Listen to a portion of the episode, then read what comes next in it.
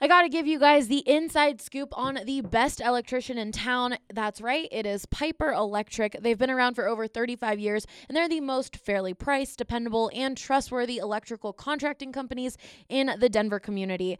The best part is if you call 202 646 6765, Piper Electric will hook you up with the DNVR back to school special, and you will save 20% off your next service call. That's right, 20% off. No job is too big or too small, so don't forget to call our friends over at Piper Electric. Let's start the show.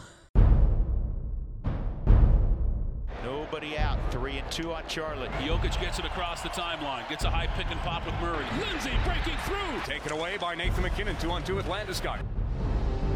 He has done it again. Von Miller, ladies and gentlemen. Dom, two hands, Nikola Jokic. Save me by Grubauer with the left pad. Oh, goodness gracious me. Take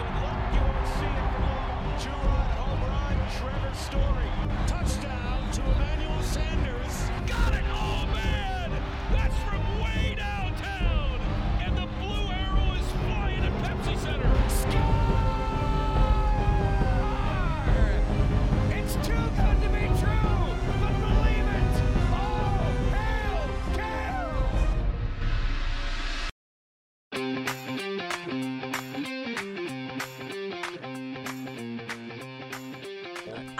Really would appreciate if you didn't do Yeah. that the whole show. If Are you, are you going to talk nuggets for me and Yes. Brendan's going to talk Yes. all Broncos? If you address one Oh, of us, wow. the other one's answering. Yeah. Oh boy. I have Uh, some Sua Cravens takes, but that's I don't know if that's Okay. still a Broncos. Let's go. All right. Well, welcome into the Denver Sports Podcast presented by Breckenridge Brewery, the best beer in the world. I said in Colorado, but Ryan corrected me. In But the world. In the world. Um, we have a lot to talk about today. We're gonna start off with I have a joke. Oh. No one asked, but sure. Ready for this one? Yeah. Malik Beasley might have to sue a guy because he got beat up so bad. Ooh boy. I might have to leave. We're five minutes in. Ryan's No, outdone we're himself like a- already. a minute We're in. A minute in. In- I'm out of here. Yeah, we're 45 seconds in and we're good. I'm, I'm good. I'm I think go that's back the end. now. Oh, that's Oh, the end of this podcast. we Thanks had a for good run, tuning in guys. live. Yep. guys. appreciate- Ryan ruined it. I'm gonna use give us who won the week as the outro at least? I'm giving us a bad iTunes rating for that. No doubt. All right. Well, as you guys can hear, I've got Ryan Koenigsberg, Brendan Vogt, Rudo, and AJ Haefele with me at the table. Andre Simone is on the board, and super intern Kale is running the live stream. So let's get right into it. The Avs are very, very exciting team right now. Um, they are coming off a tough loss to the St. Louis Blues last night, 3 1. Guys, what did you think of that performance? I mean, they'd been playing a five games in eight days. They look tired. I feel like it's expected to be tired. But um, AJ, in your takeaways, you said that you would count fatigue as an issue, but not the entire issue. Yeah, I mean, fatigue matters. And I've talked to players about this that uh, going west to east is a lot harder. Um, just it's harder on the body. It's it's a longer travel. All of it is just more difficult, and that you know it definitely plays a role, right? But it's not. I mean, you're not going to sit there and be like, oh, well, they lost because they were tired. Yeah. They lost because they got beat. You know, they got outskated, they got outworked, they got outchanced, uh, they got outplayed in every facet of the game. And their only goal last night was, you know, some classic Nathan MacKinnon brilliance on a five on three. Like it's as free as free can get in the NHL. So it's, you know, last last night was just one of those nights. You have a few of them every year. If you're a bad team, you have a lot of those every year. But the the Avs look like they're pretty good this season, and I don't expect we'll see too many of those. Yeah. But you know, fifth game on a on a five game road trip, it, it is what it is. You just kind of shrug that one off. So I feel like a lot of people were like, well, they were going to lose eventually. But the biggest news from last night was Mikko Rantanen um, getting hurt with a lower body injury. What do you like? Can you speculate on what you think happened? Yeah, I talked to I talked to somebody in the organization last night about it, and all I got in response was a sad face. Oh, no. So Yikes. I think the It's original not a good sign. the the original fear is that it's serious, and then we'll see as they go through uh, the MRI process today. Uh, I don't think that uh, that that the building in St. Louis is old. And so I don't know that it has all that stuff in it. Yeah. Uh, so I like think they'll MRI they'll machines. And yeah, all, and so I think they probably just waited until To they come got back to home. Denver Right. today to get into all of that. Because that, I mean, that building's been there for a long time, so it's it's a little outdated in a lot of ways. Uh, so I think they probably just packed up and were like, we're, we're getting out of town. And you know, with no practice today, they can kind of hide behind the silence of the day and not have to release anything or talk about it until tomorrow. But um, you know, initial initial concerns. He didn't finish the game, and it looked bad. if it's if it's a month or longer, how how capable is this Avs team of staying above water? How, how much is longer? Because if it's Right. a, if it's a, month, month, is fine. if if you could give me a month right now, I'd probably say that's fine. But much If, longer than if that. it's if it's four to six months, Right. that's real bad. if this is if this is he's gonna come back in the last month of the regular season and work his way, you know, and do the Peter Forsberg work here, use the last four four weeks of the season to, to work get your ready way for the back in- playoffs. Yeah. into shape. Uh, yeah, that's they're gonna have a really the the West is too talented and their division is too talented, despite the slow starts of some of those teams. They're gonna have a hard time uh, keeping pace. I think the, the the hot I think the hot start will be way more important, Right. Because those are all banked points that they don't have to go out and Yeah. get again right. and uh, you know they've got big leads on some of those teams that that you know the the lead on Dallas right now looks huge because you think of them as a, as a team that matters, but I would be I would be worried about them making the postseason if he's out long term. I I don't think I'd be as worried as you are. Um, it does take some things. Burakovsky can't disappear for 30 games if Rantanen is out, which is something they could afford a bit more if Rantanen was in there. Kind of the same story with Jost there. And obviously, there would be big adjustments with someone having to fall into that top line and them sorting out their whole top six, really, to make things gel no chance they compete for the division, but I would still say they have a solid chance of making the playoffs. You're just not having much aspirations once you get there without Amico. yeah, having 15 points already is a Right. really big step towards I mean, making that happen because I mean they're already like six seven points ahead of Yeah, the teams. they have a them. cushion already. were you able to get any clarity on whether it's a knee or an ankle or anything like that? Because I feel like the like the possible injuries here are something torn in the knee, which is gonna effectively end the season or close to it. yeah, Uh, that's the four to six months that you're worried about. something sprained in the knee, which is probably closer to the month to two months. Mm-hmm. High ankle sprain, I guess, is a possibility. Which that could be five days or it could be 50. Right, and I don't know how it works in hockey, but you know, you have a guy have a high ankle sprain in the NFL. He's not right until the next year. So I think they would use in in the event of a high ankle sprain, they would use the regular season and they would just be like, we're not going to mess with this. So for the people who didn't watch Rudo, can you kind of explain what happened to the big moose uh, for other people who may not know who we're talking about? Yeah, it was a pretty inconspicuous play, really. He was just kind of coming up the far boards in his own zone. And, you know, I don't want to be too conspiracy theory like, but a number of other players actually fell on the ice around the same spot. So. Might have been a little bit of bad ice there, but he just kind of catches his skate. Like uh, it was a little bit sloppy from Rantanen. His his skate was not in a place that it was supposed to be. It catches into the ice and digs in a bit, and basically his ankle twists about 160 degrees backwards. It looked bad. And the problem there is like if it's just the ankle, that's bad, but man, a bit more manageable. And like these two said, if that also twisted the knee, which it probably did, and you tear, tear something there, hmm, you're looking at pretty much season over unless he got real lucky. So I, it's different in the NHL than other sports. The fact that um, they won't ever have to clarify like what. Yeah, there's no what's hurt. official ruling. You don't have to announce to your can just say opponents. you lower can just say he's. injury. You don't even have to say that if you don't want to. Well, the Avs have been under Bednar. They've done both. Mm-hmm. Because I, I remember being at practice the day that uh, a couple years ago when uh, Erik Johnson, they came out and they were like, oh, he fractured his patella and he's going to be out six to eight weeks. And you're like, wow, that was, that was really specific. And then he's like, oh, by the way, Varley has a knee injury of some kind. And he'll be out for an undetermined period of time, and you're like, okay. So we're probably only going to know about this if it's season ending. Yeah, yeah, and that's why I said watch the AHL waiver wire today. Watch the transactions. If the Avs call somebody up, it's serious. Um, I I don't think they'll do anything. I think the Avs will just roll with 22 guys. But if they do, if they are like, okay, this is over, they might just call somebody up and, and get on with it. Just give MacKinnon the mic and tell him Rantanen doesn't have a Charlie horse. Everything will be fine, right? So we have some comments on the Periscope from our one and only Avs expert, Drew Creasman.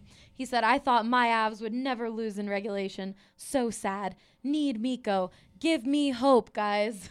and then um, D-Line Co. said, if an ankle twists in St. Louis, but no one is able to watch it legally, did it ever happen? Unfortunately, that's a yes. Yeah. well, Yeah. I I mean I think Drew knows something about blaming Blues for lost games being in the Hey. MLB, but Really quick. Wow. Do they track like pass breakups in the NHL?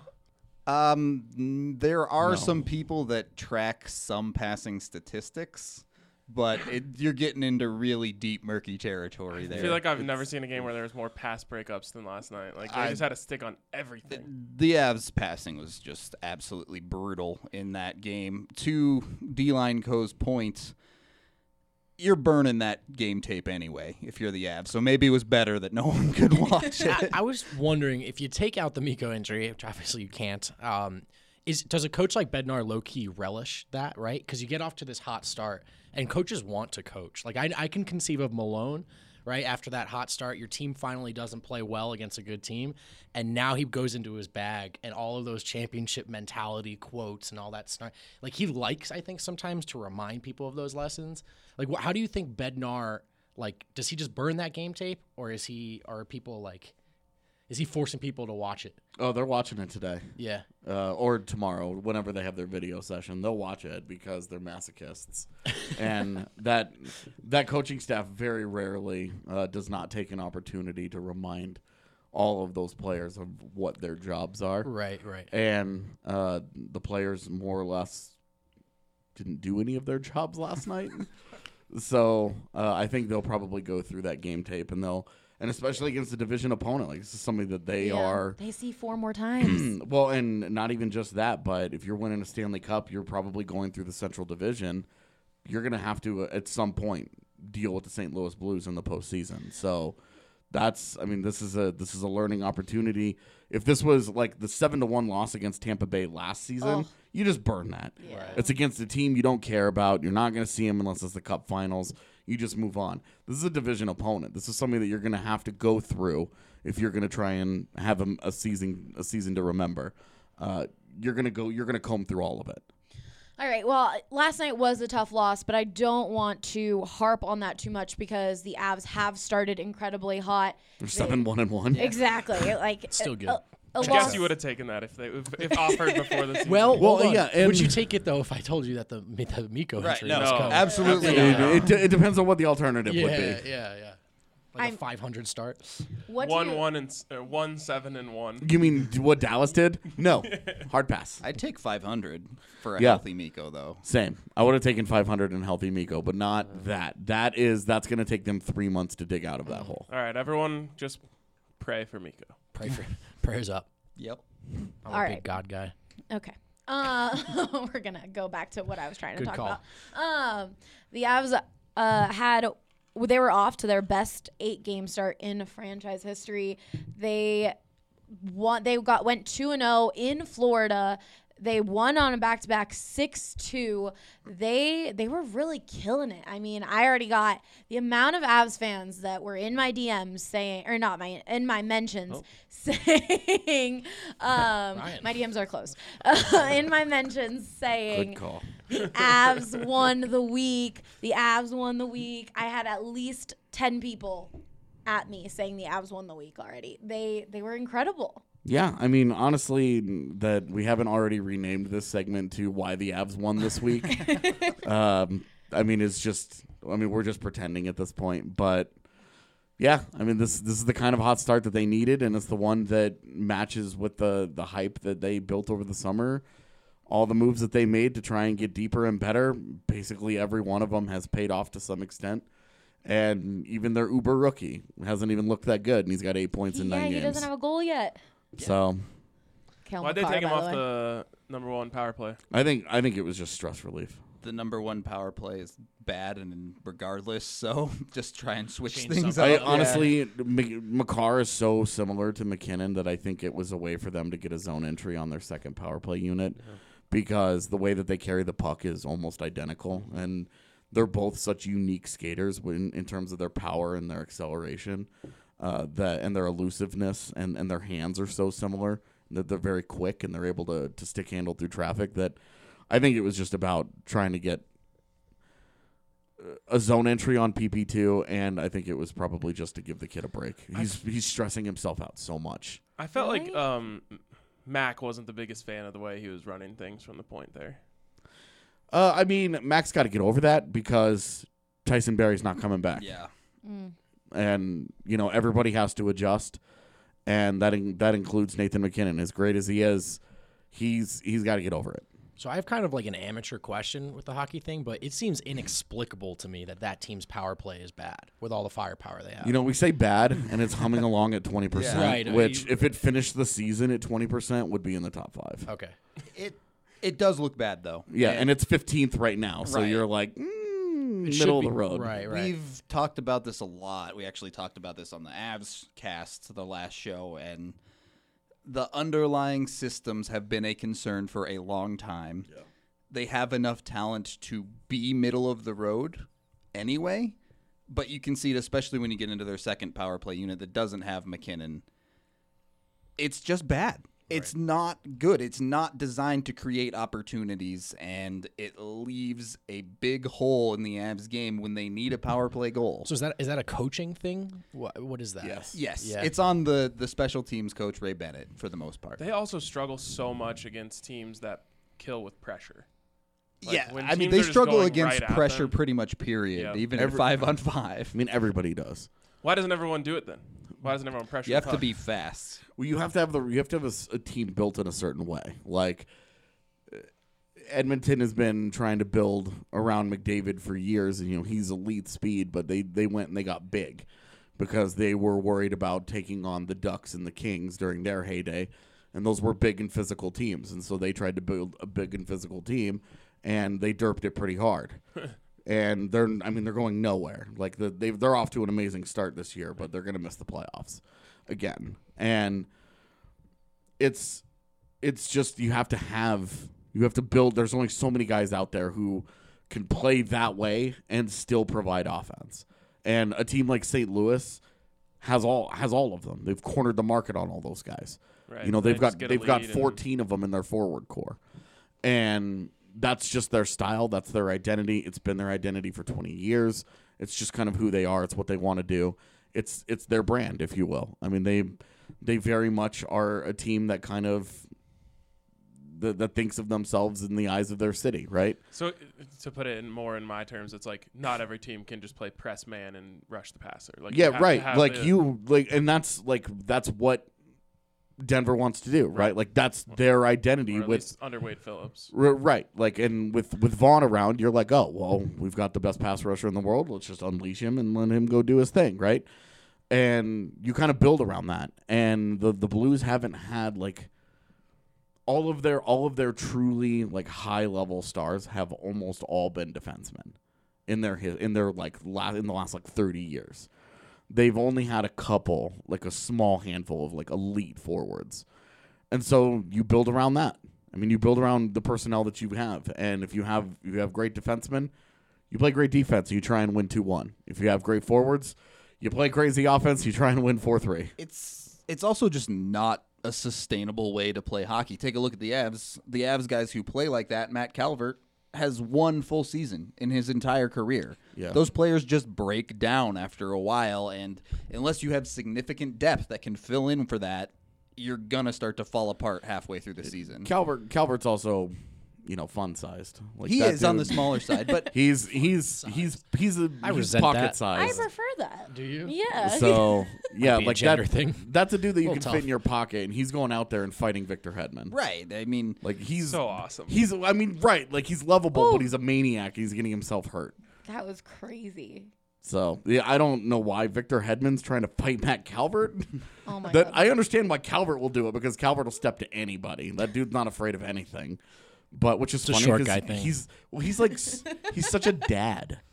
Like like every time I talk to him, I'm always like, "Hey, how's life?" And he's always like, "I'm gonna spend ten minutes talking about my kids."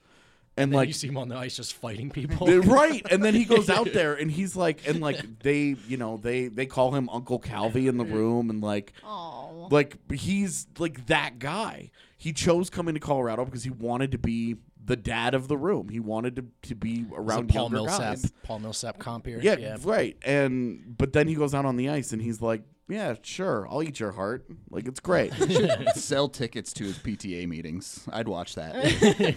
Um, I wa- we've talked That'd about be it the last I'm few saying. weeks. Um, but I just can't get over the secondary shooting that the Avs are getting. I mean, Andre Burakovsky has been incredible. Kadri, Donskoy, they've all made such a difference on the ice for this team, especially when you can say Cale and MacKinnon haven't pl- haven't been playing to their like standard, their top standard. Those guys have really just been killing it. Real quick, what was the quote last night? It was one of my favorite Matt quotes ever. It's it's in relation to what you just All said. right. Someone said someone said something along the lines like, "Oh, like nine game point streak to start the season. Like only like Gretzky and Bobby Orr have ever done that." And he's like, "Yeah, but I still have to be better." I was like, oh, Yeah. that is awesome." I mean, MacKinnon doesn't. He he says, "Look, I belong. I belong with the All Stars. I belong with that. But I'm. I I can't. He has repeatedly said I can't put myself next to Sid. Sid. You know, Cro- Crosby has multiple cups. He's won every award there is to win. He's won gold medals. He's done everything there is to achieve in his career. MacKinnon's done nothing, and he knows that. He is acutely aware of the fact that he has accomplished nothing with his talent. And that's what eats away at him every day. That's why he throws sticks into the stands during practice because he's frustrated when things don't go the way that he wants them to.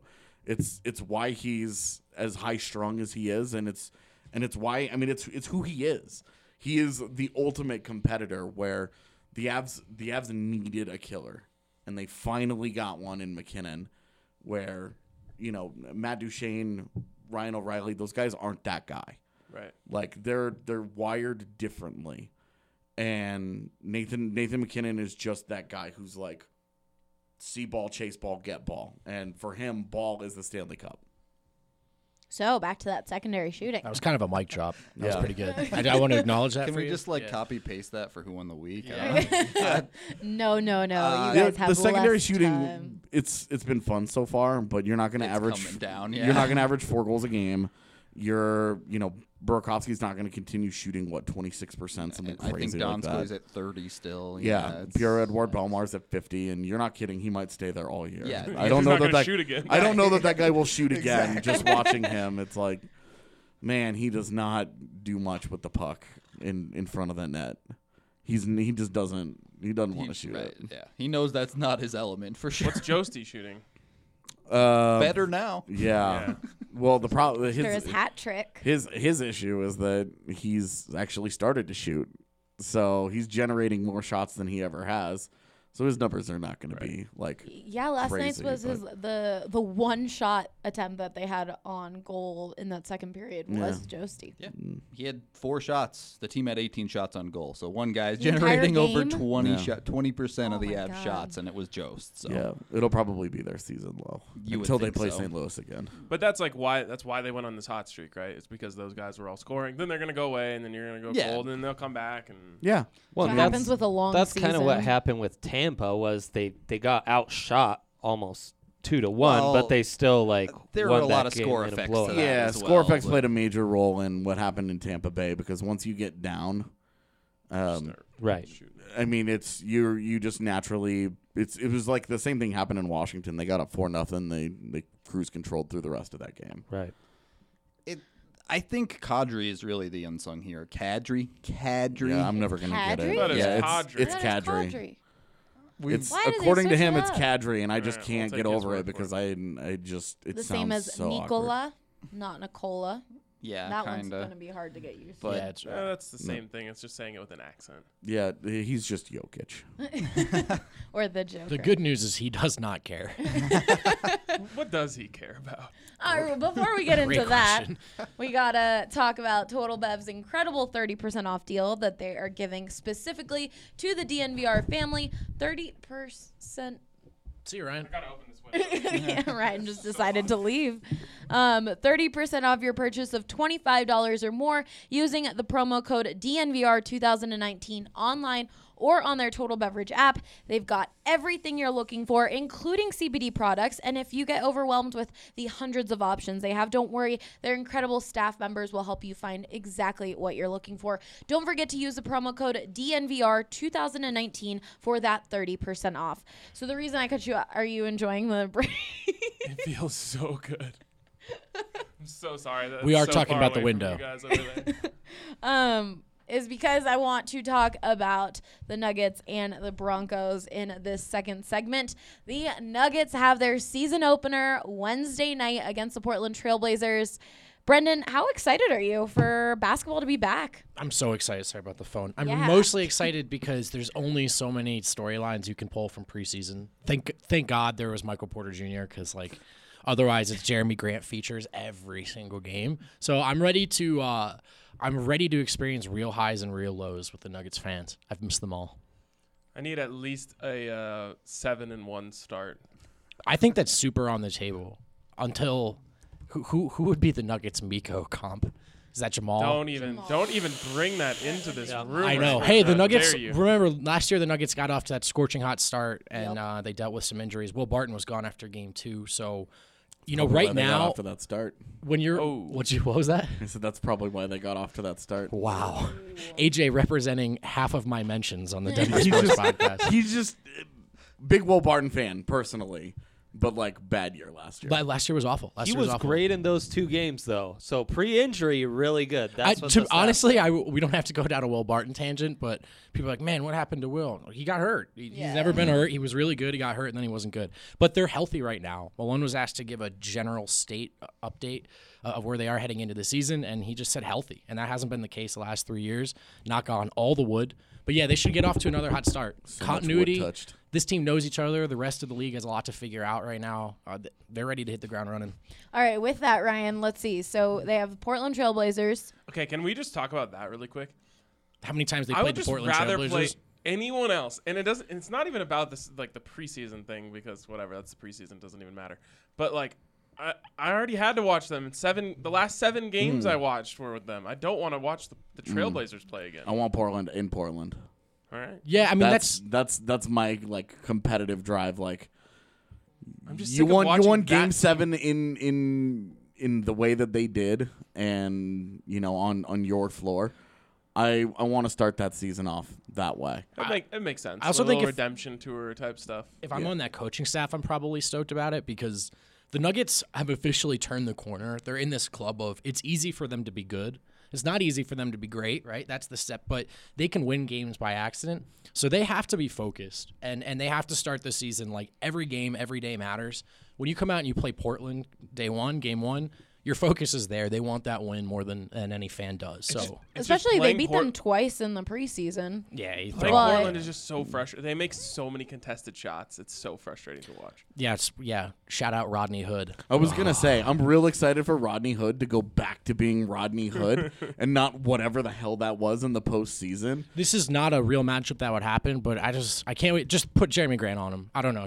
I don't, that's not really. It's a mismatch, but get him out there. Someone stop Rodney Hood from hitting shots. Jerami Grant is the is the cure to all evils. He kind of is. I really think so. I, I mean, he's a he was a perfect fit for them when know- they went and got him. It was it was ideal. in Nuggets land right now, the conversation is about if you're comparing last season to this season, last team to this team. All of a sudden, there's newfound length and lineup versatility in Denver. Mm-hmm. They can experiment with going small, right? You have guys like maybe not this year, but but next year with Jarred Vanderbilt alongside Jerami Grant, you can do some different things. So this was a team that was in, in terms of size, kind of one dimensional last year. Malone, it should be a neat wrinkle in his season how he how he experiments. Who do you think is going to start in that small forward position? It's going to be Will Barton. Uh, Monte Morris, I talked about this in a solo pod over the weekend. Uh, he low key revealed the rotation at practice. Adam asked him about chemistry with the second unit, and he said, Well, you know, it's just about fitting Jerami in because he's new, but outside of that, I have chemistry, um, you know, with Mason, Malik, and then he went on to say Torrey and Mike. That's Michael Porter Jr. So the implication there is those guys are second unit, then Will Barton's starting. But the thing to remember is whoever starts on Wednesday, they're not necessarily starting at the end of the season. Yeah. They might not even be starting a week later, but it will be Barton, I think. When do you think um, we'll have a chance to see Michael Porter Jr. on? Man, I my read on on just the way Malone dealt with him in the preseason and what we've learned about this rotation, I think you got to really be patient, Nuggets fans. I don't think Malone's going to run him out. Um, he may not play him much at all to start the season. It's going to be disappointing and frustrating. And I think we all know this kid is such a fast learner, such a natural talent.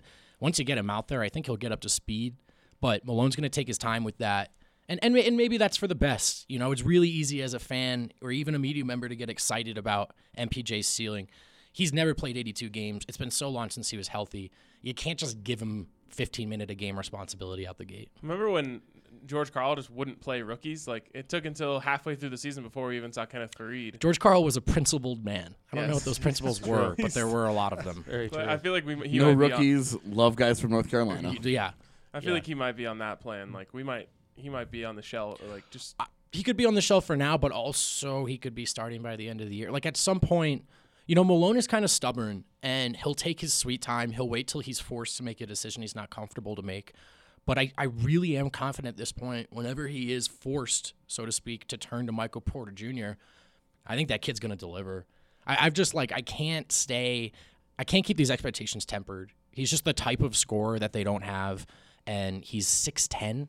So, like, whatever his deficiencies are in the defensive end, he mitigates that with just length, right? That's better than shoving Barton or Beasley out of position at three defensively. So, And I- sky's the limit. and I think we truly only saw a preseason gear from him. in No the doubt. Preseason. Like we haven't seen his his high gear yet. Uh, even from game one to game two, you saw, I, I think, a big leap in terms of comfortability. There's no, say whatever you want about Michael Porter Jr., he is a basketball player. He is at home on the court, and that stuff comes naturally to him. So, he, yeah, I don't know. It, That's it's what's going to be. scary about him is that he just goes out there and casually goes six for seven, and you're like, nah. Yeah, and that's like, You that's, made it look so easy, where you're like, oh my god, like this is like they've had for years. They've had guys who have to work so hard to get hoops. I mean, this is a guy where you're worried about teaching him fundamentals, right? Getting him up to NBA speed. You're not worried about anything. Like, you know what I mean? He's going to go out and score, and he doesn't need anyone's help to do that. What's a good equivalent for um, people who don't follow the Nuggets for Michael Porter Jr. on the Avs and on the Broncos? That's a great question. I'm going to defer so hard to the people to my Cale left and Makar. my Yeah, right. I- I gonna was asking Cale that, Makar but- for sure. I mean, It's I definitely Cale Makar. the Yeah. closest thing the Broncos have would be like Drew Lock. Just, Drew Lock, yeah, baby. Packaged The- up Yeah. talent that we haven't really we don't really know what the ceiling is yet. Another thing. another thing we have to talk about with Michael Porter Jr. Zion Williamson, obviously, unfortunately, um, torn meniscus. He had some surgery. That was a bummer. That's a huge That's bummer. crazy. It, it's not necessarily a bummer for those who have money on Michael Porter Jr. to win Rookie of the Year. I don't know how much playing time he'll get out the gate, but that rookie class isn't super strong. And if Zion's going to miss a couple of months, um, Michael Porter Jr. has a real shot to take that award. What's Zion's injury history? Is it, isn't that starting to pile up on him a little bit? It is, yeah. I mean, not like in terms of this significance, but I mean, we don't. You're a football guy. You understand. Like, there's a limit to how much muscle you can have on your body. Like, your ligaments can only go under so much stress. That's why LeBron is like a unicorn on top of Although, already yeah, being a that- unicorn. that's his That's most crazy. impressive thing, right? And and you know, a lot of it, LeBron didn't lift weights growing up. He was strictly plyos, push-ups, cardio. He didn't want to kind of bulk up and, and and do this kind of damage. But think about how much stress Zion's ligaments are under just walking around. This guy is Paul Bunyan, right? He's the second heaviest dude in the league, and he leaps like the most athletic guy in the league. So mm-hmm. this is unfortunately the concern. And it's like something you can't ignore when talking Zion. This might just this might be part of his story. sucks. It does. Michael Porter Jr., however, looking fresh, looking good. So I'm curious, real quick, about one thing with the Nuggets. The one area where maybe the optimism isn't there. Uh, no extensions for Beasley and Yeah, Juancho. Question. Yeah, so they're going to head into restricted free agency now, but that is worse than it has been in previous years. This is a really poor uh, UFA market, unrestricted. So those RFAs are going to get significant offers. Um, for those in, who, Yeah, who don't understand at all, yeah. So if, if a player is a restricted free agent, the the Nuggets would have the opportunity to match whatever offer sheet he agrees to, but in this case. Malik is going to get money that he deserves, that the Nuggets would gladly pay him, but can't afford to given his place on the depth chart. So if someone comes in with 460 or something, Denver's probably not going to match. So Malik is this will be the last year in a Nuggets uniform, almost definitely. Juancho, different story.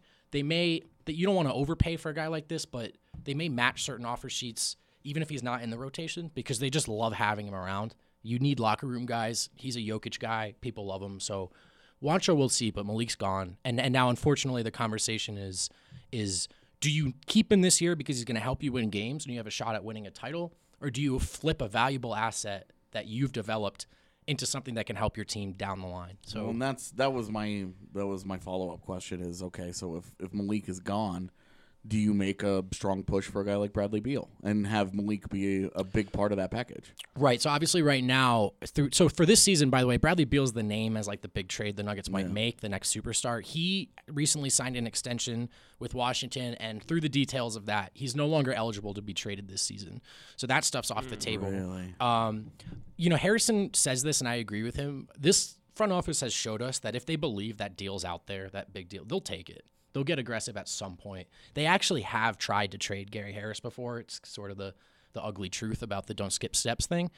Um, but this could be the last year that the core's in place, depending on how you view the core. It's it's bigger than just the big three, right? If you put guys like Monte, Malik, Juancho, the homegrown fun Nuggets in there, this is the part now where tough decisions have to be made, and it gets. Last year was the sweet spot of fandom, and and this year it's a little bit more like you know it's going to be tense. It's going to be stressful. Well, this is going to put the pressure on them to repeat the the draft and development of guys like Harris and, Yep. and Malik and Juancho and Yep.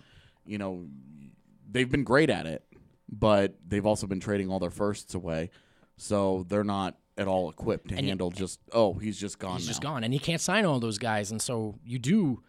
I mean that like you can't just hoard assets, right? Ask Boston. Eventually, you have to convert them into something. Denver hasn't needed to yet, but we may be kind of reaching that that stage. That's what it takes to win championships, right? 100%, You can't yeah. just build it all internally. You don't skip steps, but eventually that is the step, right? Is Yeah. making a really hard decision to make your team better. You can't turn that corner, you know, just by like crossing your fingers and hoping. Please, please don't trade for Kevin Love. yeah, yeah, that that ship has sailed, I think. But Who are you most excited to see tomorrow? Jerami Grant, Michael Porter Jr. That's one, two, three, and four. I mean, those. I don't know how much we'll see of MPJ, so I'll probably go with Grant. You know, the Nuggets media has made it very clear how they feel. We're all in, and I'm really excited to see. Like, it's all the things we said before. Just a new dimension to this team.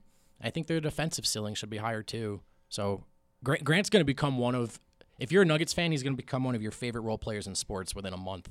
Well, and the Nuggets are a legit title contender. Legitimate. I mean, the guys on ESPN might laugh when somebody says that, but real people that that know what's up. Even they know, right? They won't give it much time on their pods or their shows, but Yeah. they have to at It's least not sexy. It's not sexy, but but they'll, but you'll No, notice. Literally, Nuggets- Jokic isn't sexy. but they'll like- drop in like, yeah, uh, Nuggets will probably win the West, but then they Denver, don't, and that's the end of the uh, conversation. But Because they're like, oh, L.A. and L.A. and then you know Dude, what's no one going to happen cares. with Golden State, and Yeah. it's like, ugh. no one cares. I grew up in Jersey. I lived in LA. No one cares. They should, but Yeah, I, th- this week was my first time kind of experiencing that, living here and of watching this Nuggets team and hearing on the radio um, someone say like, "Oh, this is embarrassing. I don't know who Malone is or like who he coaches," and then saying, "Oh, psh, the Nuggets." I, in our Slack group, I was like, "What? How can you?" I was I was just upset. I just don't understand how you can't know um, a coach who coached one of the best teams in the West last year and who did so much. It's just how can you be talking about it? And and everyone was like, "Well, that's just the norm." You're we're, you guys are all used to it in Denver and not being not Mm-hmm. Especially with the being a part of Nuggets. this. I was like, "What? no." I don't. There are times where I don't necessarily envy the national guy. Yeah, yeah. Because you have to know a lot to be Yeah. able Yeah. to effectively discuss the entire league all at once. But you should definitely know who the coach Right, or the like- favorite to win, like- or one of the top two f- or three favorites to win the West. Yeah, I mean they you were need to know the, the name they of the were coach. in the Who's playoffs been around last for? He's year. been the coach for what now? Five years. Yeah. But this Yeah. is Four why years? I value. So we talked on the DNBA show, which is up now on YouTube, the only Denver Nuggets talk show on the internet. Check it we, out. We we talked about just that, and we talked about like. Nah, I'm gonna pass. I'm gonna skip this point. It's eluded me. I'm Okay. Okay. All right. Yeah. But yeah, I mean, y- y- they should like if you are going to discuss the NBA from a nationals perspective a as an, a quote unquote expert, you need to know who Michael Malone. Wait, is. was that national or local though? It was was they didn't- national. Okay. And the thing is, they were in the playoffs last, and I saw people being like, "Oh, the national media, like it'll come." Like they were in the playoffs last year. They were a two They seed. were, they were the two seed. They were back, like all, like going back and forth with Golden State during the regular season. And I know the regular season doesn't matter, but they were for that number one spot in the West. I just don't. It doesn't make sense to me how you wouldn't know who Michael Malone is. Well, this is so. This is what I was gonna say. I figured out how I want to articulate it. I mean, this is why you need to to build on last season. You can't like we can sit here and say if they lose to the Clipper, Clippers in seven games in the second round, is that disastrous? No, but people are looking for reasons to doubt Denver, to Yeah. ignore Denver, and that's not just fans. That's media.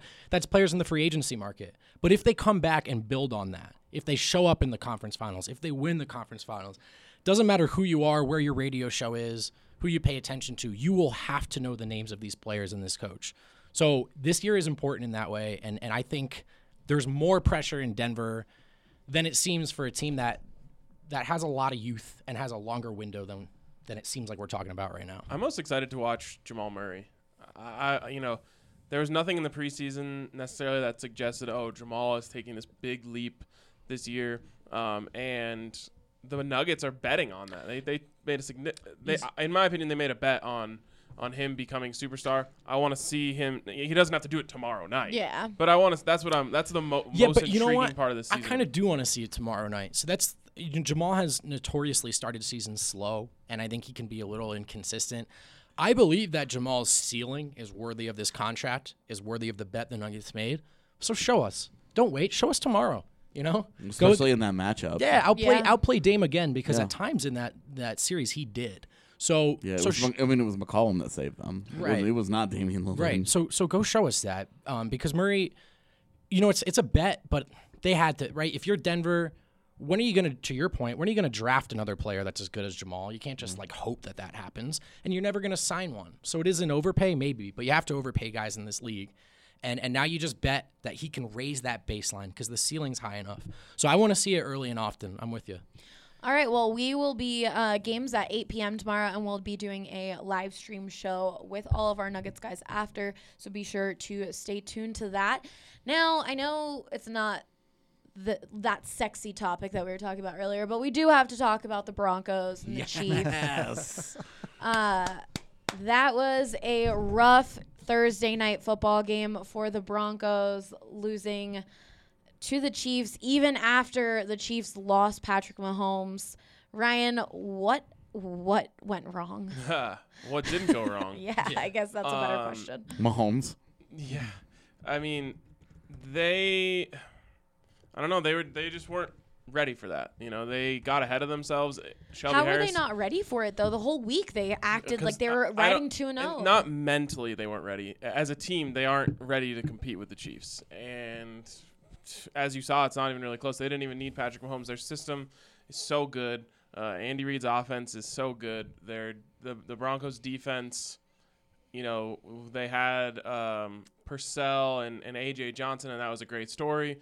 And then you go up against an, you know an offensive mastermind. And he's able to expose the weaknesses that you have because of those guys. So um, they were just, I mean, eh, they laid an egg for sure, um, which is kind of crazy because they had such an opportunity in front of them. And it's, and it's a seven point game when Mahomes goes out. Yeah. And I'm sitting there thinking, holy cow, they could win this game. What was it? It was, I think it was 13 to 6 at that point. Yeah. Yep. Uh, I'm thinking, wow, they could maybe win this game, you know, uh, 16 13 or something along those lines, uh, you know. And it was, they get the strip sack. They go. They they make it twenty to six, and at that point, it's like uh, I don't know if they're gonna have a chance to score twenty points in this game, and and that's the problem is this offense is anemic. Joe Flacco is not the guy. Uh, they- you know they need to get Drew Lock in there as fast as they possibly can because there's no future with with with Joe Flacco here. The offensive line, all of those problems came up. and they just completely they got they played bad and they got out coached and and they're not as good talent wise. So that turns into a blowout. Yes. Come Well- to the dark side. Embrace the tank. Well, with that, now we're seeing rumors of Emmanuel Sanders being traded before the trade deadline. Oh, he gone. Uh, Chris Harris Jr. possibly just trading those veteran assets. should be gone. What do you think the Broncos are going to do? Emmanuel will most likely be gone. Um, to put this uh, lightly, I guess he's pushing. uh, You know, his people He are pushing wants it, for it a little bit harder than anyone else. Um, not to mention that there's a pretty big market out there for him. I know that you saw the the Pats give up a second this morning for Mohamed Sanu. That was a lot, no? That is a lot, a lot. but it's not a one for one type of comparison where you say, oh, well, if the pa- i- i- if the Falcons can get a second for Mohamed Sanu, then the Broncos should get a second for Emmanuel Sanders, just because one, Sanu has more years on his contract, he's younger, mm-hmm. he's not coming off a torn Achilles this this last season, so there's you know factors. Emmanuel Sanders, one for one, head to head, probably the better player as a trade asset not as good. So if the Broncos can get a third, I'm still I'm going to stay there. If they can if they can get a third, that's a win. They should do it. Um, it maybe it ends up being a fourth, but no matter what, it's all better than nothing. And so you got to take what you can get. And luckily, you have a market where they're bidding against each other, and you can probably end up getting a third. The beauty is they'd get a compensatory pick when he signs. So you, regardless, you're not getting nothing. True, but that's a whole you know that's two years from now. Right, right, right. That's really why you want to get the third. Yeah. Right. I'd settle even for a fourth. It's the Demaryius Thomas fifth that I'd. I'd Right. I mean, at this point, Sanders is not like a plus asset, right, to you and your window and what you're trying to get done and what you can conceivably get done. Especially when you So- have Court. I mean, obviously, Courtland Sutton can't compare to Emmanuel Sanders, but Well, when you know that that's the future. Playing better than him this year. Right. by a, a long shot. Um, the problem is he's not. Emmanuel is allowing him to face second corners right now, which is making his life a bit easier. So, uh, you know, we talk a lot about the lifeboat on our podcast. The lifeboat is just who are you saving? Who who needs to survive as this ship sinks down?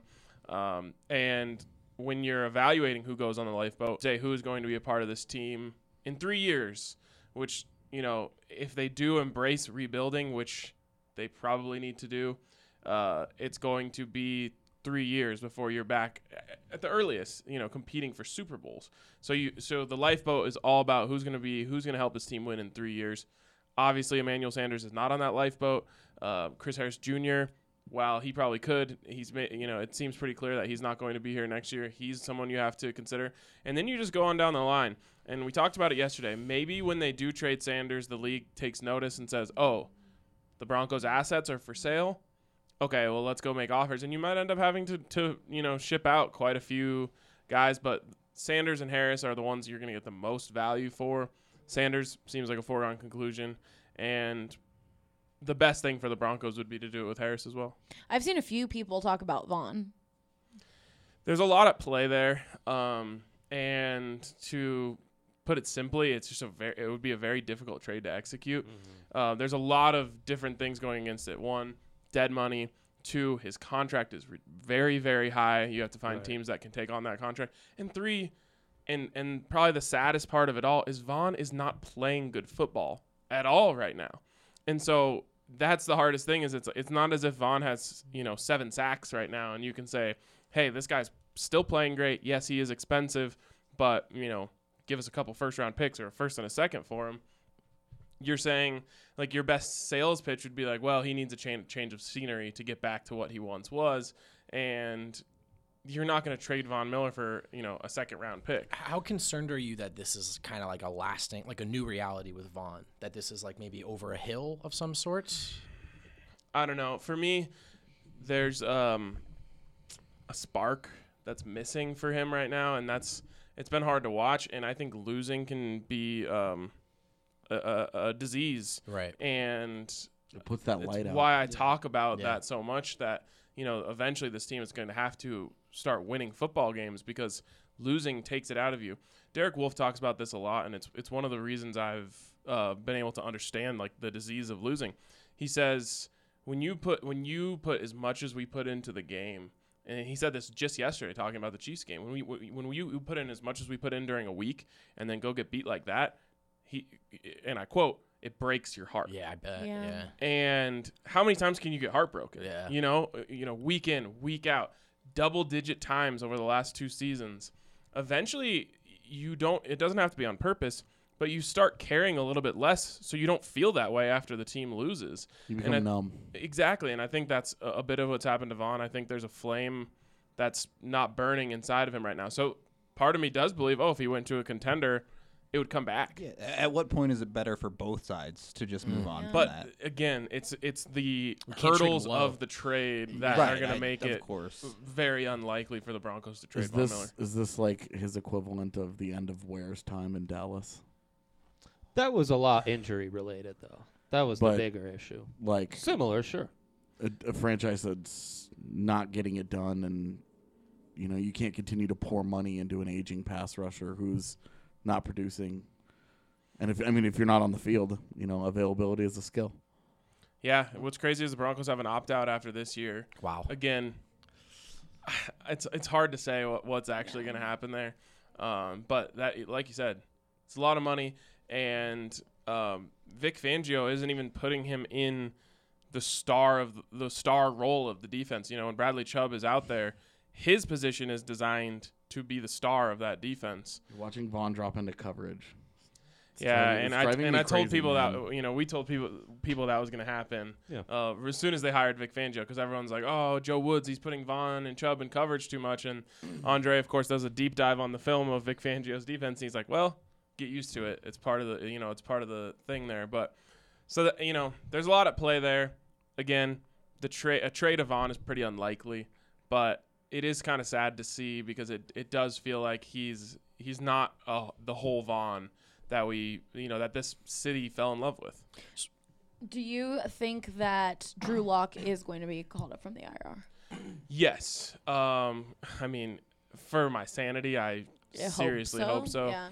because if not I don't know what they're thinking. I know they wanted to be very protective of him. Yeah. And Rich Scangarello said it just a few weeks ago. Like the best ability for a young quarterback is to not play.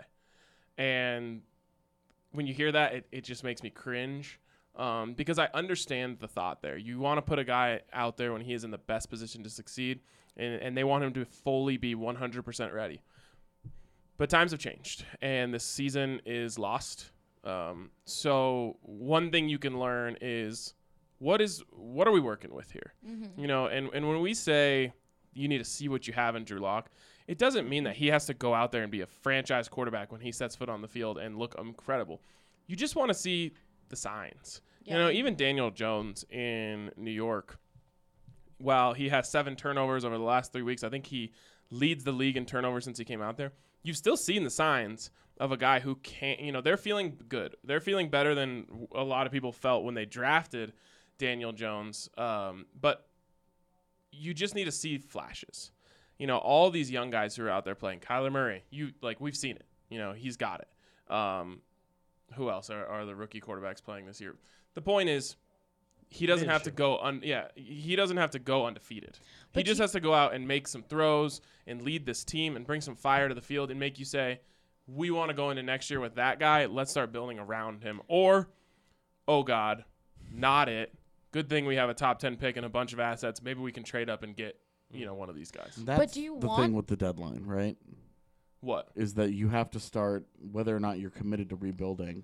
You have to put yourself in a position to be aggressive on draft day if you need to be. Yeah, they already have, as it stands right now, they would have four picks in the top 75. You know, if you can add to that, That's good. you can really start to make moves and, and control maybe not the first round of the draft in the way that like the Raiders did last year with their three first round picks and they didn't even end up doing anything, right? They just stayed Nope. stayed put. But you reached on Clelin Ferrell. Yeah. Good for them. uh, but like you know, going into that draft, we were saying, oh wow, well the, if they want to, the Raiders can control the first round because they have all these assets. Maybe for the second and third rounds, if you have all those assets, you can start saying, okay, well we need offensive line help, so let's go get an offensive lineman early in the second round. We also need wide receiver help because we lost Emmanuel. Okay, well let's package a couple of these thirds, get back into the second, and get one of these great wide receivers who fell. But do Yo, you? they have a top ten pick and they don't take a tackle. Yeah. Well, but the, with that, do you really want to put Drew Lock out there with this offensive line, like Joe Flacco's getting killed. He Do has you really want to put. Drew Lock out there? He has a better chance of surviving because he can move. Yeah. Some of it's on Flacco too, Those- right? The slow exactly. reads. Like the the strip sack touchdown that effectively took them out of that game. That's on Flacco. Hundred percent. Double A gap pressure. Yeah. Right in his face. It's it's right there in his face, and then he- he sees okay. Phil does his job. He picks up one of the guys. Joe Flacco has to know that he can't run away from that second guy, and even if he's going to try, he needs to secure the ball. So, um, it was weird because in the first two weeks of the season, his actually three, his awareness actually looked pretty good. And I don't know, you know, talk about Sam Darnold seeing ghosts. I don't know if, if he's, you know, kind of been rattled to the point where his awareness has gone out the window a little bit. But he is not, he does not look comfortable back there. He's not being smart back there. He's holding on to the ball too long. He's, uh, you know, trying to get out of the pocket when he doesn't have the ability to do that. And so, you know, there's a lot of problems right now. But at least, you know, with Drew Lock, well, he has a little bit of escapability to him and, and he can move around a little bit.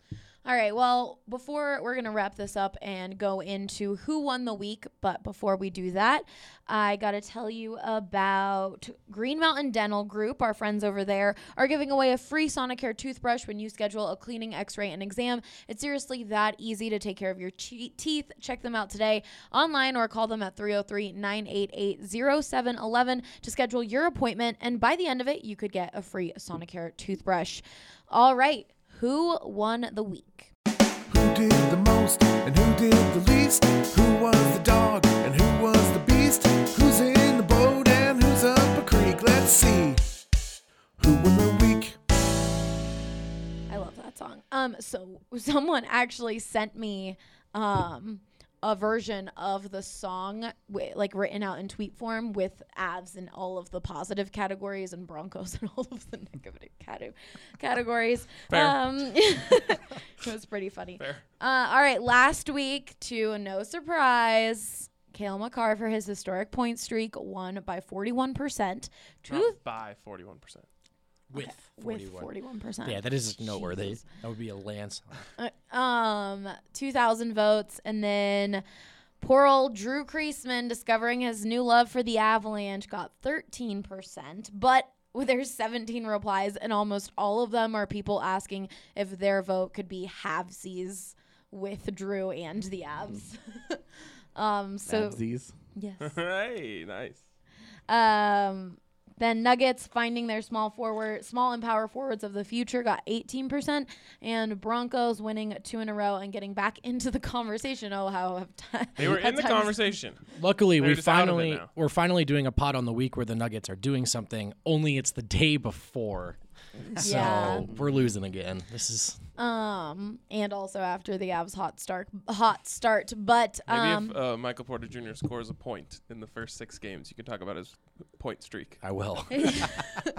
um, Ryan, do you have anything for the Broncos, or do you want to choose? That's where we're at. I mean, I can't. It's not like I can pick the buffs. So oh yeah. uh, my Yeah, hands are tied here. Mel Tucker hyping up the crowd doesn't win the week for you. What did he do now? I forget. At the Broncos. Good stuff, game. Andre. oh, oh, that was good. That was good. Yeah, that was about. That was Super peak. memorable, yeah. That was the peak for the Buffs. peak Yo, football. John moment. Elway won the week Why is Whoa. that? because this is the this is the reality check that he needed. Uh, we already did that one. Did we really? yeah, we did that when they were well, whatever it was, zero and four. Oof. Um. This But I, I was well. gonna. I, that, that was my first thought. I was, like, okay, yeah, they realized it, but we Oh, already do tried you that. know what you? I have. I do have. Oh, one. you do have. All right. But I want to hear what your suggestion. I was gonna say. So I'm having the Avs guys since there's two of them today. Each of them have to agree with the, or no, each of them have 15 seconds to describe why they think different reasons the Avs won the week. I was gonna say you guys So we're could trying do to that for your cannibalize the Nuggets. Avs Yeah. So you're trying. You guys could do that with the Nuggets. Do you want my help? Sure, Ryan. All right, you just start, and I'll I'll follow you up. You got it. So I'll give you 15 seconds and you 15 seconds. Okay. All right, I don't even know what it is, and I'll still be able to. Are we argue going it. right now? All right. Ready? Go. The Nuggets won the week because they're about to start the season, the most anticipated season maybe in Nuggets history. They have a legitimate shot at the title, top 10 player, and a potential rookie of the year. They've got Nikola Jokic, and that's all they need. And he is going to win MVP, and the Nuggets are going to get off to a hotter start than the Avalanche The Nuggets are going to win 60 games. I don't know if that's true, but I'm saying it. without losing. Without, yeah, they're going to win 60, 60 consecutive games. 70. Please vote for us. and 8. 74 and 8. That's why the Nuggets won the 74 and week eight. because we feel good about that prediction. Two seconds. Do you think to I spare. helped Brendan's cause? I don't know. You started out well. He Yeah. used he used all of the points like really Really fast. fast. In Well, like he nine was seconds. done in I was eight like, oh, he hasn't talked about Jokic yet. He hasn't talked about Jokic yet. Yeah, and I'm yeah. like, oh no, he just said top ten player. I feel like it was very unfocused. It's just like what the you just Nuggets listed a bunch of off-season stuff. Yeah. expectations Thanks, won Andre. the week. What do you want me to say? They had practice on Monday. it The was. Nuggets it went should well. Win the week, by the way, because the Broncos stink, the Rockies aren't playing, the college teams are terrible, and the Avs just lost me. The game hasn't happened, Andre. I can't even say they won the what game. Would, They what would might your lose case the- have been? What did the Nuggets do this exact you. week? You know, that's not my job. My job Uh, is to make Oh, he doesn't want to do it. You blew it. You had me up until you said consecutive. Uh, yeah, 60 that ruined it. I was just the hype man. Like everything he said, I just doubled Yeah, down. right. on Just kept. I was like, yeah, and that. And, well, yeah, seventy-four and eight. Mark it down. two titles in one year. How about God, that? Brian, your bold predictions have really taken a turn. You're just off the deep end. Yeah, Ryan was on fire, and then he lost that one, and now he's just, it's a little scary. okay. All right. Make the Are we seventy-four going and to eight. the, the Avs? Do you want to give a Broncos one, or are you good with The with Broncos that? one I was gonna give was just Justin Simmons because he was legitimately maybe the only player that had a good game on Thursday, uh, and because of that, he's probably going to he, he's earned a spot on the lifeboat per se. Um, he's probably gonna be uh, you know the one guy of maybe a couple that uh, that are gonna end up getting paid from from these free agents. You don't you're not a Justin Simmons guy. They might have the best safety duo in football right now. No one's talking about it. Name one better. Oh wait, you can we can go after who won the week. You can tell me. Boy, I don't know. Yeah, exactly. All right, Justin Simmons is in the lifeboat. Abs, guys. Can DU win the week? Uh, If you want to do one abs, one DU, you can. I mean, they had a good weekend. They're one in the they're you ranked wanna- number one. They're undefeated. Do you want to say DU? All right, two I'm gonna solid give you. Avs no, ones. Not- not really. I'm There's gonna give two you 30 solid seconds Avs for ones. DU. No, I'm good. I just I was just curious. Okay. Well, we'll add honorable They, mention. they beat two abs prospects, so I don't really want them. I like I don't want them to to get that love. okay. Oh well. Both the Avs prospects scored. It's fine. Yeah, I mean Hellison's was. Yeah, that was the worst floater in the history of hockey. Okay. Please, more college hockey talk. It was so cheap. Rudo, you know what? I'm- I had to listen to Mel Tucker's shorts and his shoes and all that bullshit for weeks. So I thought that was great. yeah, That's good I content. yeah, and now and now we're all back on Earth where we all realize Buffs football is terrible and irrelevant. So Well, that's that's That's- just a that's yeah. just D, mean. DU, DU is ranked number one in the country. So if I want to talk about college but the best hockey ho- but and, and Sampo Ranta, then I'll you get can talk about I'll Sampo get hype. Ranta. The best players don't even play college hockey. Um, mm, not They're pretty quiet over Yeah, there. they not. I mean, that's not that's not entirely true, but It's not, Okay. It's not entirely All untrue. right, let's get back it's- on I mean, topic. like the Who best the won best the like amateur week? players are all over the world. I'm starting. We're starting your timer. Yep. Go. Avalanche goaltending, honestly. Avs Avs goalies are elite, and they're going to be the biggest reason why they won't miss Mikko at all, and they're going to still be in the playoffs easily. That's it. God, okay, go Rudo. Easy. Uh, Jared Bednar won the week. Obviously, getting the Avs I off thought to they were the. supposed to come to an agreement. the f- I thought we were doing two. Yeah, we Dude. each had 15 seconds. Yeah. okay, all right, sorry. You can start over. Jared Bednar won the week, getting the Avs off to their best start in franchise history, or at least in Avs history. He has put everything to bed. The next time someone slides into my DMs with Patrick Roy was better, no. Th- Ooh. He has nothing on him. Bednar has made the playoffs more. He has a better start than anyone. He has the best Avalanche team in a decade. Easy. Well, I Alright. won a division title. That doesn't matter. And I'm just saying that's like the only thing in his coaching career that he still has over. Hold Benson. on, he broke that wall down. That's got to count for something. Like literally, he remember when Oh, he when he pushed that- over the stanchion on Yeah, opening night against awesome. the Ducks. Yeah, I that- mean, If was Jared Bednar did that, If Jared Bednar, win the Bednar me. breaks a wall down, it would have to take like the cataclysmically worst call in the history of hockey. I mean, Yeah, I mean, if for that dude to really even show much in terms of emotion, like something extreme has to have taken place. and and I feel like that's actually part of why the Avs have been uh, awesome under him. Like it's a Yes, huge reason. they're why. much more even keel. Exactly. two years ago, it was EJ right who got hurt towards the end of the season. This is important to- Okay, conversation, go. right? EJ got hurt like right at the end of the season, but they still played well and they got Yeah. into the playoffs. And then last year was it Mikko who got hurt at the end of the season? Yep. Yeah, and they like this team can withstand those like things that should be huge lows because their coach doesn't get into those huge. Lows. And lows. Landy got hurt at the end of last year too. Oh right, yeah. I mean, Well, I mean, both of them were. if Mikko isn't out for the season, Bednar could legitimately win a division title this year. Yeah, and uh, I think he'll honestly, and to tie ours together to be a unified force here. Uh, the elite goaltending, the Jack Adams Award is really a goaltending award. Elite goaltending gets coaches Coach of the Year awards. So I think both Grubauer and Bednar are going to be in line for the Jack Adams and the Vezina if they continue down the road that they've started. Yeah. And Grubauer another uh, empty third period last night. Yeah. His third period stats are actually broken. Yeah. He's given up like what one goal, a nine. Ovechkin. Yeah, the yeah, Ovi the goal. Ovechkin goal that made it five three. and it's his save percentage is like nine eighty something in Yeah. third periods. It's unreal. Okay, well, I have a question or a few questions or two comments that I have to read, so we're gonna move on from that. Um, Could you talk in the mic? I was talking in the mic.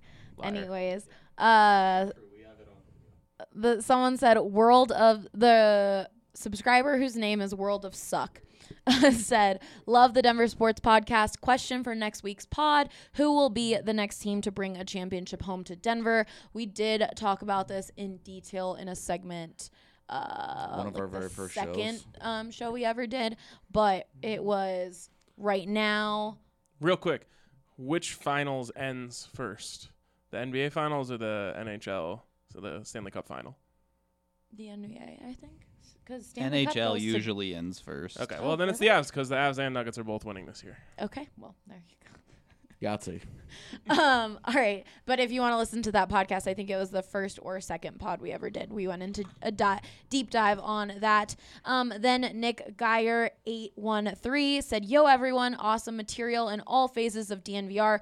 Big ups to everyone. But I got to say, it was awesome hearing you guys talk about hockey and hockey culture in depth. As someone who grew up playing hockey and still do, I thought it was hilarious hearing you guys talk and learn about hockey. I laughed out loud on the bus I was just on multiple times."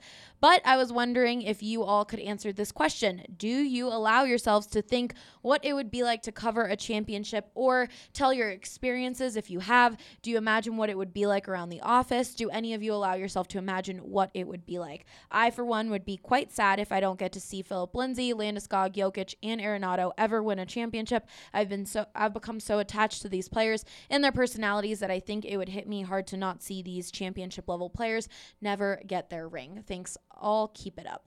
Ryan, you're the only one who's actually covered a championship Super Bowl Super Bowl 50, was it? Mm-hmm.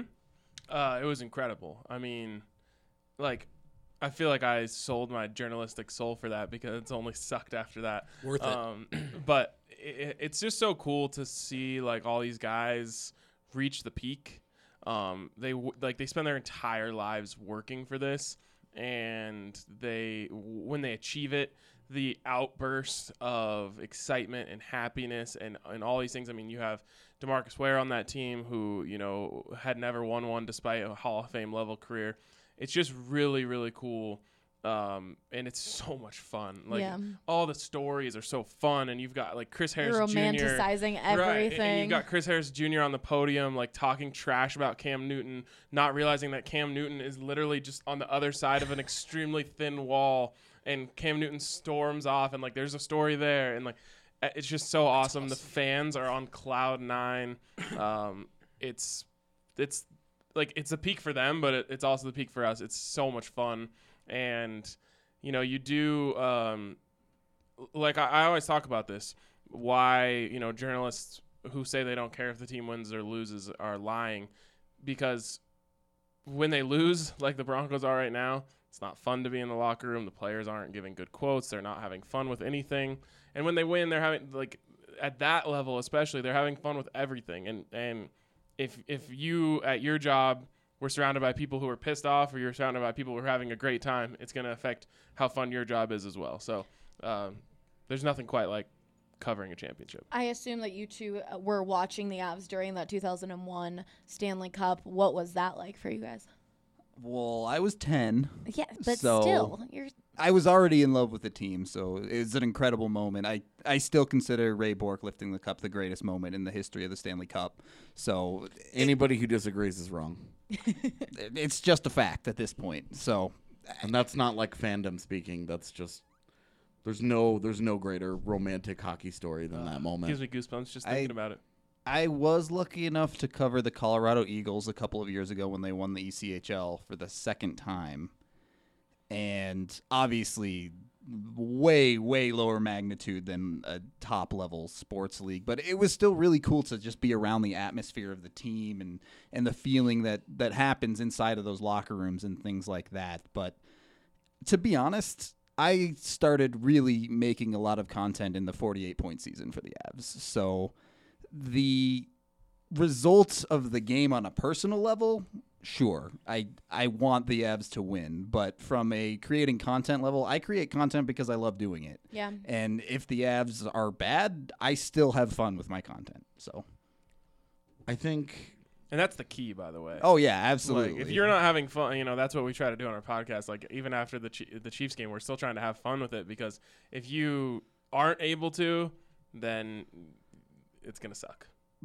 a world of suck, perhaps. Yes. Uh, all right. I I think for me it's the moments that you remember. You know, I'm sure that there are things that you remember about that the the Super Bowl run.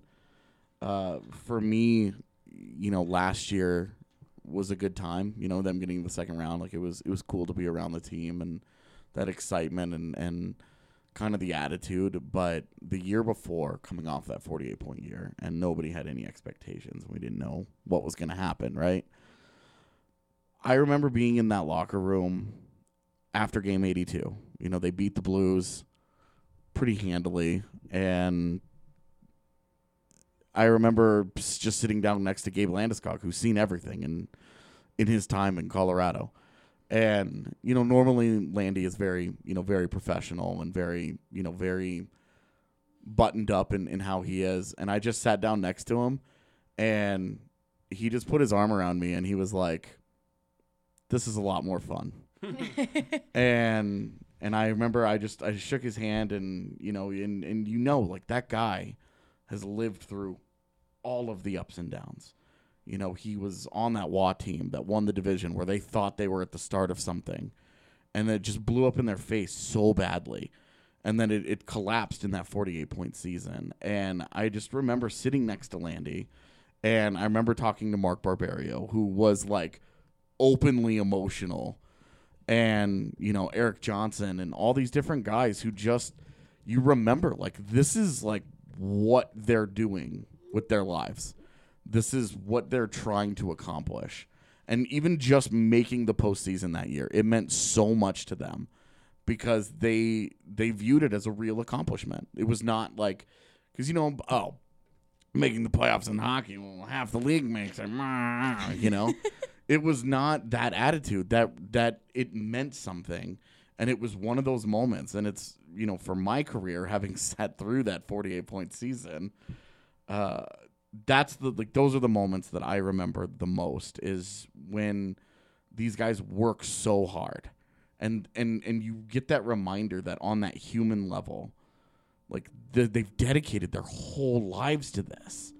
And you know we we view athletes as on on some sort of pedestal and and and they make the, the they make so much money you know that there's a separation between us in in piles of money between us that we view as like taking away some of their humanity in how we view them and and I just those moments are the ones that I remember the most and I don't think about them winning a, a cup or anything.